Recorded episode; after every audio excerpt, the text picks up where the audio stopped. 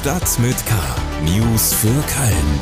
Der tägliche Podcast des Kölner Stadtanzeiger mit Annika Müller. Moin zusammen. Sie hören die Stadt mit K-Episode vom 15. Oktober. Schön, dass Sie wieder reinhören. Hier geben wir vom Kölner Stadtanzeiger Ihnen einen schnellen Überblick über Themen für, um und aus Köln. Dieser Podcast wird produziert mit freundlicher Unterstützung von NetCologne. Seit mittlerweile über 20 Jahren treibt NetCologne den wichtigen Ausbau der Glasfaserinfrastruktur hier in Köln und der Region weiter voran. Vielen Dank an NetCologne. Heute in Stadt mit K. Sechs Ehrenfelder Clubs verweigern Eintritt mit Schnelltests. Kölner Arztpraxen spüren ungewöhnlich starke Erkältungswelle. Und Edmund Stoiber zu Gast bei den Wochentestern. Schlagzeilen. Der für das erste Dezemberwochenende geplante Landesparteitag der AfD wird nicht in der Kölner Messe stattfinden. Die Partei hatte angefragt, am 4. und 5. Dezember mit 530 Delegierten auf dem Gelände der Messe zu tagen. Am Freitagnachmittag hat die Messe nun bekannt gegeben, dass daraus nichts wird. Auf dem Gelände sei für den Zeitraum des Parteitages schon seit langem eine TV-Show-Produktion gebucht. Aufgrund der entspannteren Corona-Lage habe die Produktionsfirma sich dazu entschieden, jetzt auch Publikum zur Aufzeichnung einzuladen.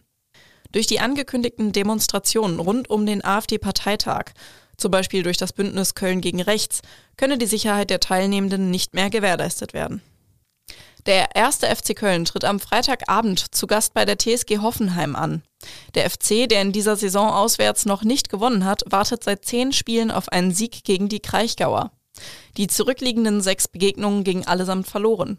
Auf der anderen Seite hat die TSG nur eines ihrer vergangenen sechs Spiele gewonnen.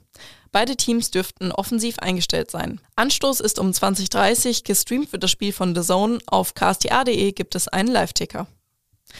Am Donnerstag wurde im Super Candy Store Museum ein begehbarer Milchkühlschrank eröffnet. Dafür verantwortlich ist die Initiative Milch und begleitet wurde die Eröffnung von Moderatorin Mirja Dumont, dem Schauspieler Jörn Schlönvogt, bekannt aus GZSZ, und der Ex-Schwimmweltmeisterin Franziska van Almsig. Die hat sich wie folgt zu der Aktion geäußert. Ich glaube, es geht einfach nur darum, äh, mal wieder über Milch zu reden und ähm, darüber, dass das ein tolles Produkt ist, dass das ähm, ein Produkt ist, was man überall wiederfindet. Im Käse, im Joghurt, im, in der Sahne, im Kuchen ist es, äh, die Milch ist irgendwie überall. Ja, das lassen wir jetzt mal so stehen und kommen damit zu den Themen, die wir etwas ausführlicher besprechen wollen. Köln. Seit einigen Wochen sind die Clubs wieder offen. Feierwütige tummeln sich auf den Tanzflächen, an den Getränketheken und an den oft langen Schlangen vor der Tür. Der Eintritt ist dabei seit Anfang Oktober noch einfacher. Ungeimpfte brauchen statt einem PCR-Test nur noch einen Schnelltest. Das ist nicht nur unkomplizierter, sondern auch günstiger. Selbst jetzt, wo die Schnelltests nicht mehr kostenlos sind, liegen sie mit rund 15 Euro deutlich unter den etwa 60 Euro für den PCR-Test. Das finden aber nicht alle gut. Neben weiteren Kölner Clubs stellen sich auch sechs Ehrenfelder Clubs gegen diese Regelung. Der Club Bahnhof Ehrenfeld, der Club Juka, das A-Theater, das Buhmann und Sohn, die Live Music Hall und das Helios 37 verlangen von Ungeimpften weiter einen PCR-Test. Maria Gambino aus der Lokalredaktion hat mit den Betreibern gesprochen und sitzt jetzt bei mir im Studio. Hallo Maria. Hallo Annika.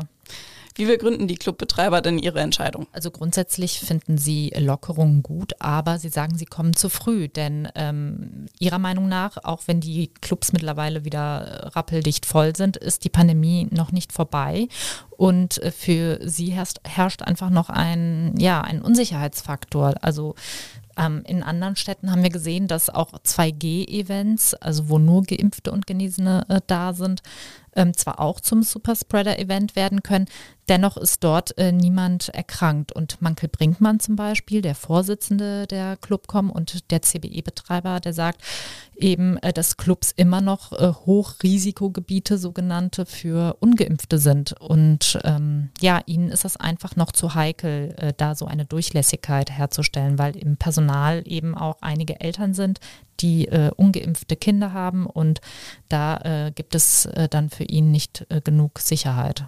Mhm. Und wenn es um Sicherheit geht, und du hast ja auch schon gesagt, mhm. es gab auch Superspreader-Events in anderen Städten, ähm, auch mit 2G. Und klar, die Leute ähm, werden da vielleicht nicht ganz so schlimm krank, ähm, wie wenn sie ungeimpft wären. Aber trotzdem können ja Infizierte reinkommen. Warum machen die es denn nicht dann direkt einfach so, dass sich alle testen müssen? Ja, das haben auch äh, ein paar Clubs tatsächlich praktiziert. Ähm, zum Beispiel das Bootshaus, als es gestartet ist, oder der, das Zimmermans an der Fenloher Straße hat das auch gemacht. Allerdings ähm, ist jetzt eben die Hürde sehr hoch, da diese Kost, äh, Tests eben jetzt kostenpflichtig sind und man damit den Gästen ja schon auch einiges zumutet an Kosten, also auch den geimpften Gästen. Und ähm, aber ähm, was Mickey Pick zum Beispiel von der Like Music Hall oder dem Helios 37 eben sagt, ist, dass diese Schnelltests häufig auch dubios sind und dass die Leute häufig eben mit Fälschungen ähm, kommen und äh, und sie haben einfach keine Kapazität, das abends äh, in der Schlange äh, nachzuvollziehen, denn man ist ohnehin ja so sehr beschäftigt mit äh, Kontrollen von äh, Personalausweisen und Impfnachweisen. Also bleiben diese sechs Ehrenfelder Clubs lieber bei geimpft, genesen oder eben PCR-Test. Da gibt es doch bestimmt auch Kritik dran, oder? Ja, also auf Facebook äh, macht sich tatsächlich äh, Unmut breit und äh, der CBE-Betreiber Mankel Brinkmann hat auch gesagt, dass äh, sie den Unmut bereits spüren von äh, Ungeimpften. Also, äh, aber jetzt zu sechst ist es eben leichter, diesen, wie er sagt, Shitstorm zu teilen und zu ertragen. Ja, ähm, aber man muss sich das auch so feststellen, dass solche Kritiker auch vor allem in den sozialen Medien sehr laut sind und in, bei vielen Clubs ist es ja auch so, dass, äh, dass die meisten tatsächlich einfach geimpft sind und dass die Anzahl der ähm, Ungeimpften sehr, sich sehr äh, im niedrigen Bereich äh, bewegt, weshalb auch viele Clubs gar nicht äh, auf diese PCR-Tests pochen und eben wie die Landesregierung vorgibt, äh, auch mit Schnelltests akzeptieren, weil sie sagen, das ist jetzt, äh, sind, betrifft sowieso nur eine kleine Minderheit. Maria Gambino aus unserer Lokalredaktion über die Entscheidung von Ehrenfelder Clubbetreibern, Ungeimpfte nur mit PCR-Test feiern zu lassen. Köln. Hat es Sie oder vielleicht Ihre Kinder auch schon erwischt? Kaum war der Sommer vorbei, fing das Niesen und Schniefen an. Kölner Arztpraxen spüren gerade eine ungewöhnlich starke Erkältungswelle. Erst waren es die Kinder, jetzt sind die Erwachsenen dran. An sich nicht ungewöhnlich, aber recht früh für die erste Infektwelle. Woran liegt dieser bemerkenswert deutliche Anstieg an Erkältungen? Kathi Stolzenbach aus der Lokalredaktion hat mit Kölner Ärzten gesprochen und ist mir jetzt per Internet zugeschaltet. Hallo Kathi. Hallo Annika. Also womit begründen denn die Ärzte die aktuelle Situation in ihren Praxen? Im Herbst steigt grundsätzlich die Anfälligkeit für Infekte, was unter anderem mit den niedrigeren Temperaturen zusammenhängt. Was ähm, in diesem Jahr den Ärzten aber besonders auffällt, ist, ähm, dass diese Infekte deutlich früher angefangen haben. Das ging zunächst bei den Kindern los. Das fing schon im August und besonders im September an. Ähm, bei den Erwachsenen geht es dann typischerweise etwas verzögert los mit den Erkältungen, weil die Kinder dann die Infekte aus der Schule oder aus der Kita mit nach Hause bringen und die stecken dann die Eltern an. Und warum ist es dieses Jahr so früh? Also das hängt unter anderem auch mit den Folgen der Pandemie zusammen. Im vergangenen Herbst und Winter gab es deutlich weniger Infekte. Und das Immunsystem hatte die beiden letzten anderthalb Jahre jetzt sozusagen eine Art Pause und ist jetzt halt umso mehr gefordert, aber zugleich gewissermaßen aus der Übung. Also wir hatten letztes Jahr weniger Infekte, einfach weil die Hygienemaßnahmen natürlich recht streng waren, viele Leute im Homeoffice waren und jetzt ist ja vieles wieder gelockert, richtig? Ja, genau. Das hat was damit zu tun, dass die Schulen und Kitas ja auch geschlossen waren, es mhm. weniger Kontakte zwischen den Menschen gab und wie du schon sagst, die Hygienemaßnahmen und ähm, Abstandsregeln. Und das hat halt dazu geführt, dass die Leute sich nicht so angesteckt haben. Ja. Und müssen wir uns jetzt Sorgen machen und vielleicht direkt mal einen Termin für die Grippeimpfung vereinbaren oder ist noch alles gut? Nee, ist eigentlich noch alles gut. Grund zur Sorge besteht den Ärzten zufolge aktuell nicht. Ähm, die Leute, die jetzt gerade in die Praxis kommen, die kommen vor allem mit ganz normalen Erkältungen. Man nennt die auch grippale Infekte. Das heißt, die haben Husten, Schnupfen, Halsschmerzen, vielleicht auch mal leichtes Fieber, 37 Grad, 37,5. Aber es gibt bisher eigentlich keine Fälle, also es gibt keine Fälle der echten Grippe und auch ganz selten nur ähm, Mittelohrentzündungen, Mandelentzündungen, ist auch nur ganz selten. Aber wenn man sich gegen die Grippe impfen lassen will, dann sollte man das möglichst bald und frühzeitig machen, sagen die Hausärzte. Kati Stolzenbach aus der Lokalredaktion über die aktuell ungewöhnlich starke Erkältungswelle. In eigener Sache. Die Bundestagswahl ist mittlerweile knapp drei Wochen her. Das Thema deswegen aber noch lange nicht alt. SPD, Grüne und FDP streben Koalitionsgespräche an und die CDU will nach der historischen Niederlage ihre Parteispitze komplett neu wählen. Die Niederlage der CDU war auch die Niederlage Armin Laschets. Manch einer schiebt die ja auch auf die Sticheleien von CSU-Chef Markus Söder, der mal mehr und mal weniger hinter Laschet stand. In der aktuellen Episode der Wochentester mit Wolfgang Bosbach und Christian Rach war Edmund Stoiber, CSU-Ehrenvorsitzender und Kanzlerkandidat der Union im Jahr 2002 zu Gast. Hören wir doch mal rein, wie er sich zu Söders Verhalten geäußert hat.